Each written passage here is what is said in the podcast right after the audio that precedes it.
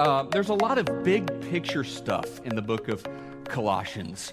And then as you work toward the end, you get into some very um, personal, uh, more specific things. In fact, Paul is going to talk about our relationships as believers with pretty much everybody we need to relate with. And I mean, he's going to talk about your relationship with your boss, your relationship with employees, your relationship with your spouse.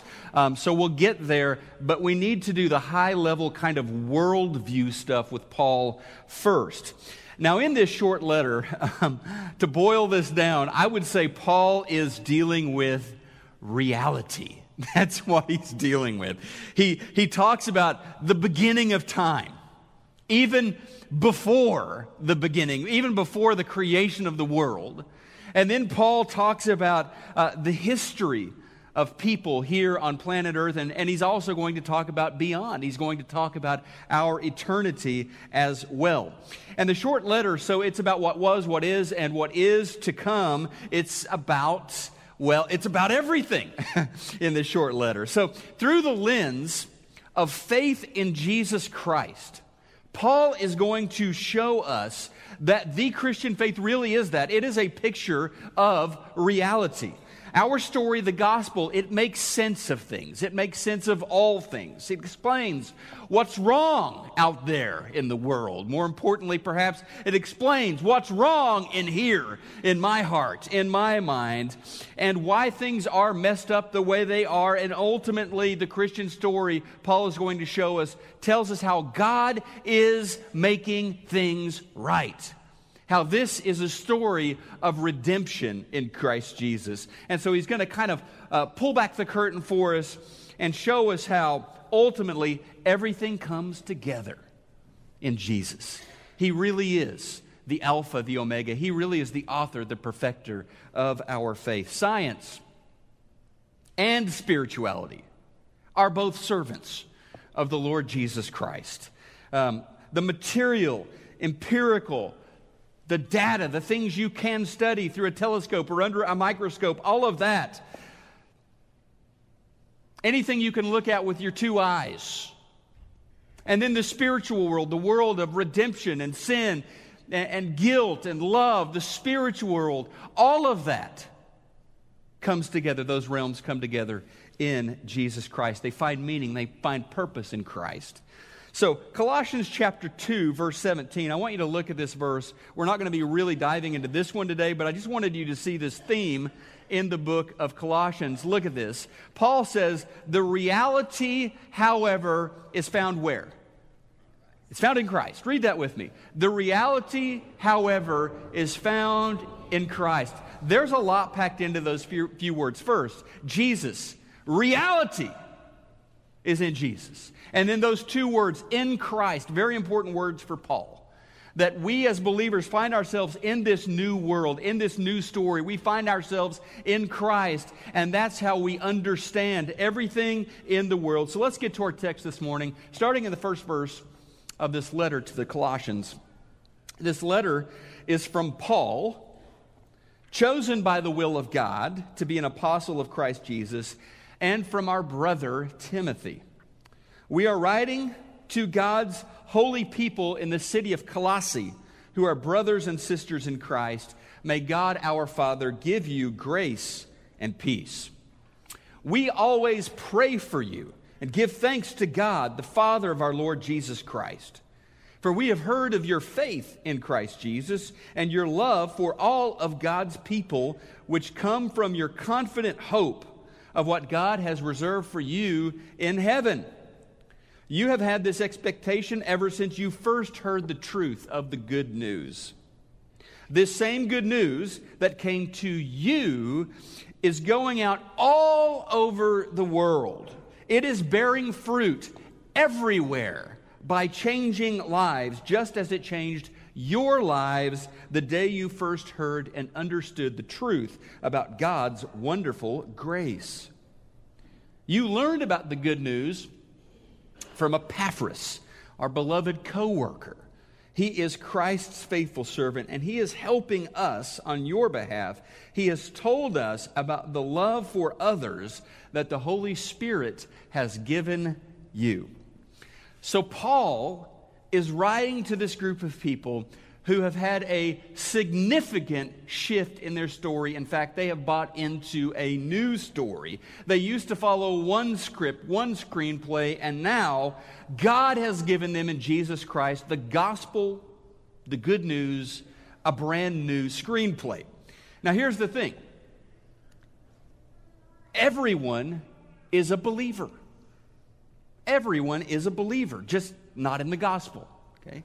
Um, everyone has a story that they live by, that they trust in, something that makes sense of their world, something that gives them a reason to get up in the morning, something that gives them some sort of hope. The, the gospel is one story, but it, it coexists with many other stories in the world. I'm not telling you anything you don't already know. Uh, the Christian way of seeing things has a lot of competition. Um, there are a lot of stories going on out there. Uh, the father of of modern Hollywood screenwriting is a guy named Robert McKee.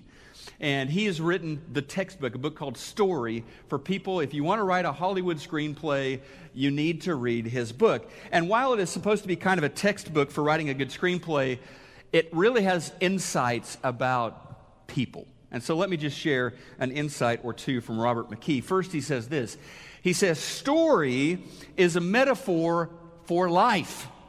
It takes us beyond the factual to the essential story. Your story takes you beyond the factual, all of the information, all of the data, to the essential.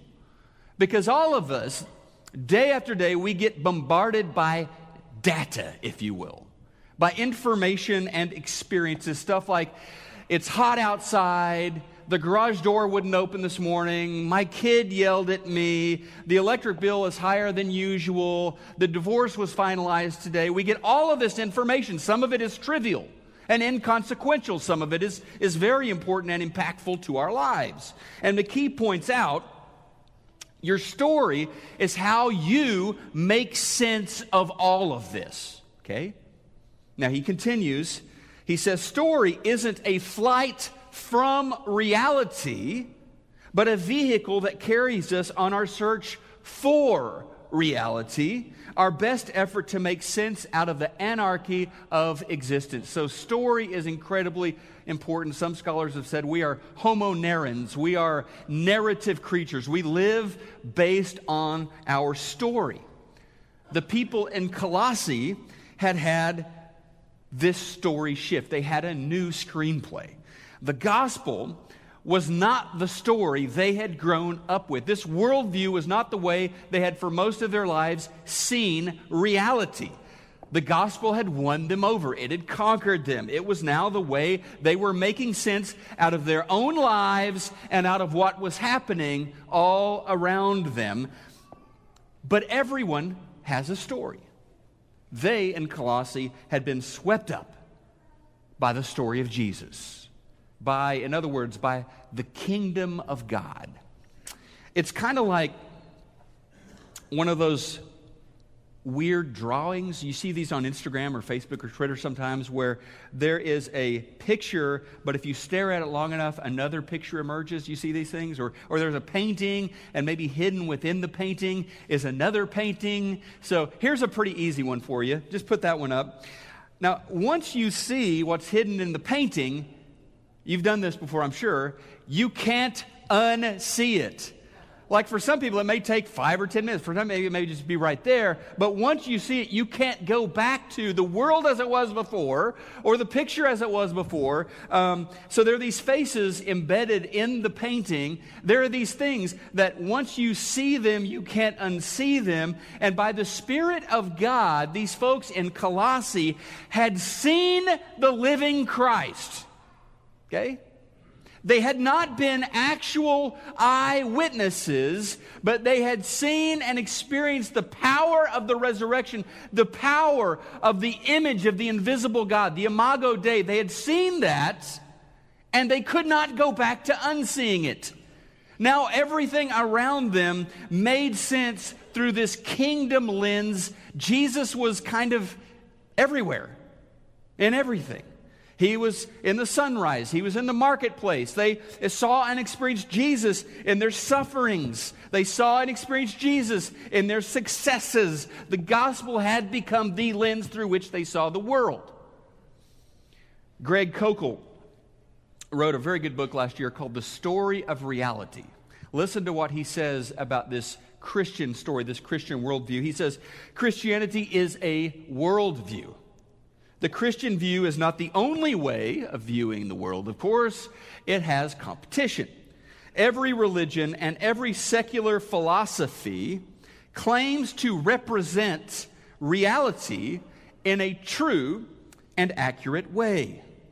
Indeed, every person has a view like this of some sort. Everyone has, in his or her mind, a story about the way the world actually is, even if they haven't thought about it much or worked out all the details. Um, so, know this everyone's a believer, everyone has faith. Everyone has a story which for them makes sense of things.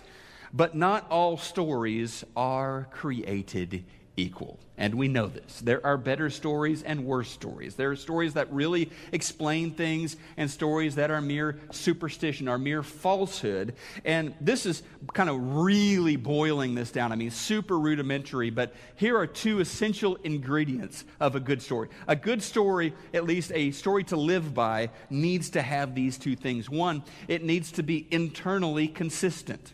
Okay?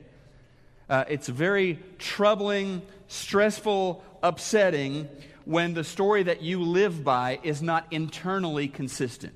Okay? When there are contradictions within that story. The second thing is a good story needs to be let's say externally consistent in other words it needs to your story needs to match up with the data that's coming in it's like yeah yeah this supports my story or this at least fits with my story those are kind of the the two basic filters of what it takes to have a good story. Obviously, there's more. Now, fictional stories, fictional stories, like you go to the theater and you watch The Avengers or you watch Star Wars, what really matters with those, among other things, is just that first one. Okay, we don't expect Star Wars to match up with what's going on out in the real world, but we do expect things to be consistent. Okay? We get to know the characters and we expect them to act in a certain way and we expect that world to behave in a certain way. But the stories that you and I need to actually live by, okay, our worldview, those need to not, not only be consistent, but they need to match up with the data. They need to match up with what's actually happening in the world. So, Everyone's got a story, everyone has a worldview, and everyone tends to think that their story is the best one. It's the right one to explain how things really are reality, okay? Why is this important? Well, it means, like I said, it means everyone has faith. Christian, you're a Buddhist, you're a Muslim, you're an atheist. Everyone has a certain kind of faith. They believe in something. Uh, they believe that their story that they have chosen is the best one to live by and represents reality in the truest way. Now, about 2,000 years ago, we've got this Galilean carpenter named Jesus. He comes on the scene with a story that literally changed the world.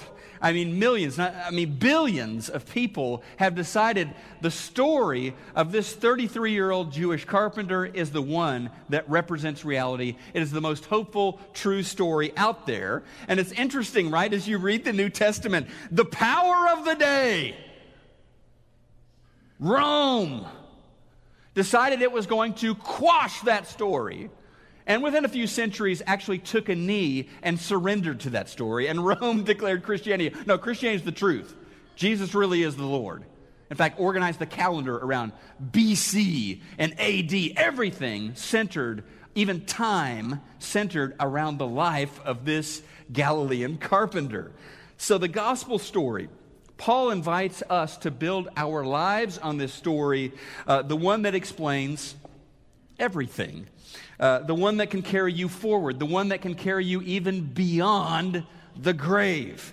The gospel story is the best story that the world's got. the best story that the world has ever had or ever will have. It's not just a true story. Paul is going to argue the gospel is the true story, it is the story of stories. Everything hinges on this. And so, in the beginning of the letter, we see three things that are kind of, I think you could say, unique about our story. And the first thing that Paul tells us about our story is it is a personal story.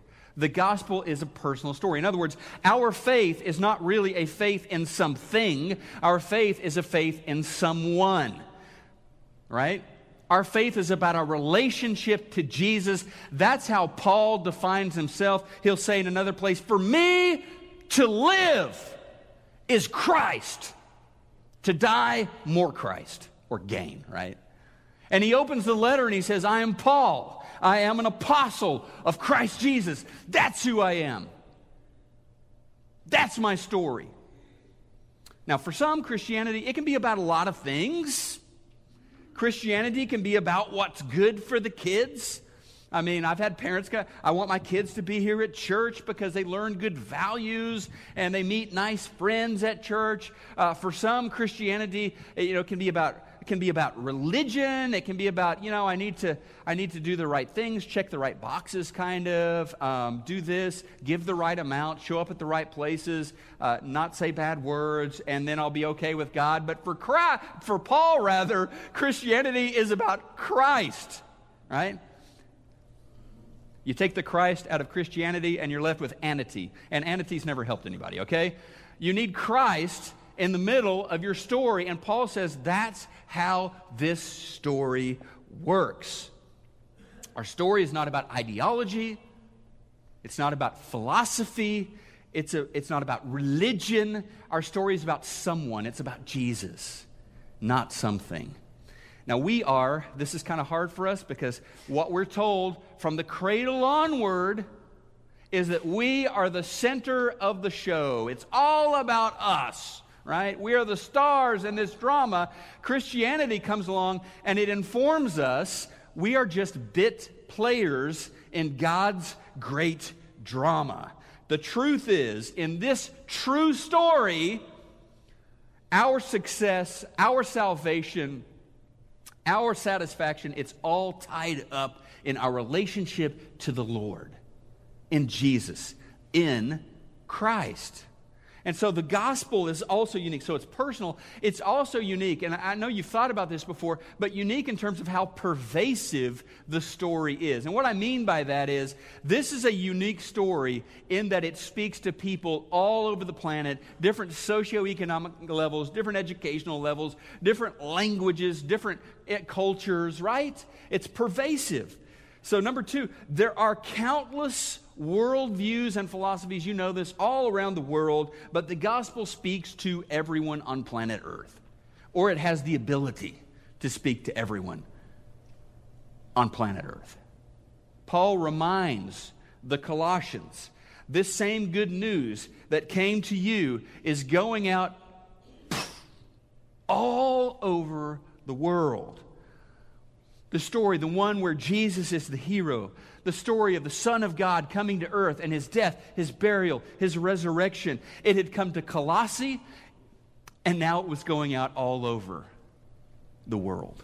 So, I think it's interesting, at least week one, to talk about. So, who are these folks in Colossae? Who are these people? Um, essentially, I think this is a good thing to remember when you get into these epistles. We are reading someone else's mail, right? I mean, we've opened their mail. In fact, Paul is going to tell us this uh, at the beginning of the book, right? I mean, he says this in verse 2. He says, We, me and Timothy, we are writing to God's holy people in the city of Colossae. So, obviously, we believe the Holy Spirit has things to tell us through this inspired literature. But let's remember, they're writing specifically to these people in this situation, in this city. And I'm not going to lie to you, Colossae, not glamorous. Okay? not a, not a destination location, not a world class city, not a particularly wealthy city, not an influential city, just a town, okay? These are regular folks here in Colossae. It would have been a place, though, since they had been uh, in the middle of Greek and Roman culture now for centuries, it would have been a place where they would have been familiar with Greek philosophies that were out there. Uh, Gnosticism was really popular at this time, a kind of a knowledge unlocks the keys to life. That's what Gnosticism kind of was. Uh, there were mystery religions, which were basically kind of boutique faiths that were self self help kind of faiths. They would have, uh, some of them, been members of some of these, been part of these. Uh, these had been the stories they had grown up with. Uh, but, uh, you know, some folks in the church there came to Jesus with little to no religious background. Uh, maybe some of them did have a little bit of Jewish background or a lot of Jewish background, um, but they had come from all these diverse kind of walks. Uh, but everyone would have been, ex- ex- in, in Colossae, in a town like that, would have been exposed to a lot of different world views throughout their lives. Um, and it's a reminder, as Paul tells them, this is a planetary. This is a cosmic story. This is a story that is not a Texas sized story. It's not a American sized story. This is the story. He, t- uh, you know, that's his story. That's what he tells them in Colossians. And Jesus, he's only picking up on what the Lord told us in Matthew 26, verse 13. Jesus says the gospel is preached throughout the world. Not just in Galilee, not just in, this is a story for everyone. And the star of our drama, he's not the Baptist Savior. He's not the community church Savior. He is the Savior of the world. He is the Savior of all people. Interesting, if you really pay attention to what goes on in the Gospels, like in here's a, here's a story that I think is very interesting an encounter. Jesus, John chapter 4, Jesus encounters a group of Samaritans. Okay? These are not Jews, these are not Christians, right? Um, he encounters this group of Samaritans. And after they meet Jesus, listen to what they say in John 4 42. They say, We know that this guy is really the Savior of the world. Not just his disciples, not just the Jews, but even some, all of us are included. This story is pervasive. And then finally, probably the biggest understatement of the morning, I would just say uh, our story is uniquely powerful. That's what Paul's going to tell them. It is a powerful story. Wherever the gospel, even today, wherever it is received, wherever it is embraced, the gospel transforms people's lives. And they knew it because their lives have been changed. Paul tells them in verse 6 it is bearing fruit everywhere by changing lives, just as it changed your lives from the day you first heard and understood the truth about God's wonderful grace.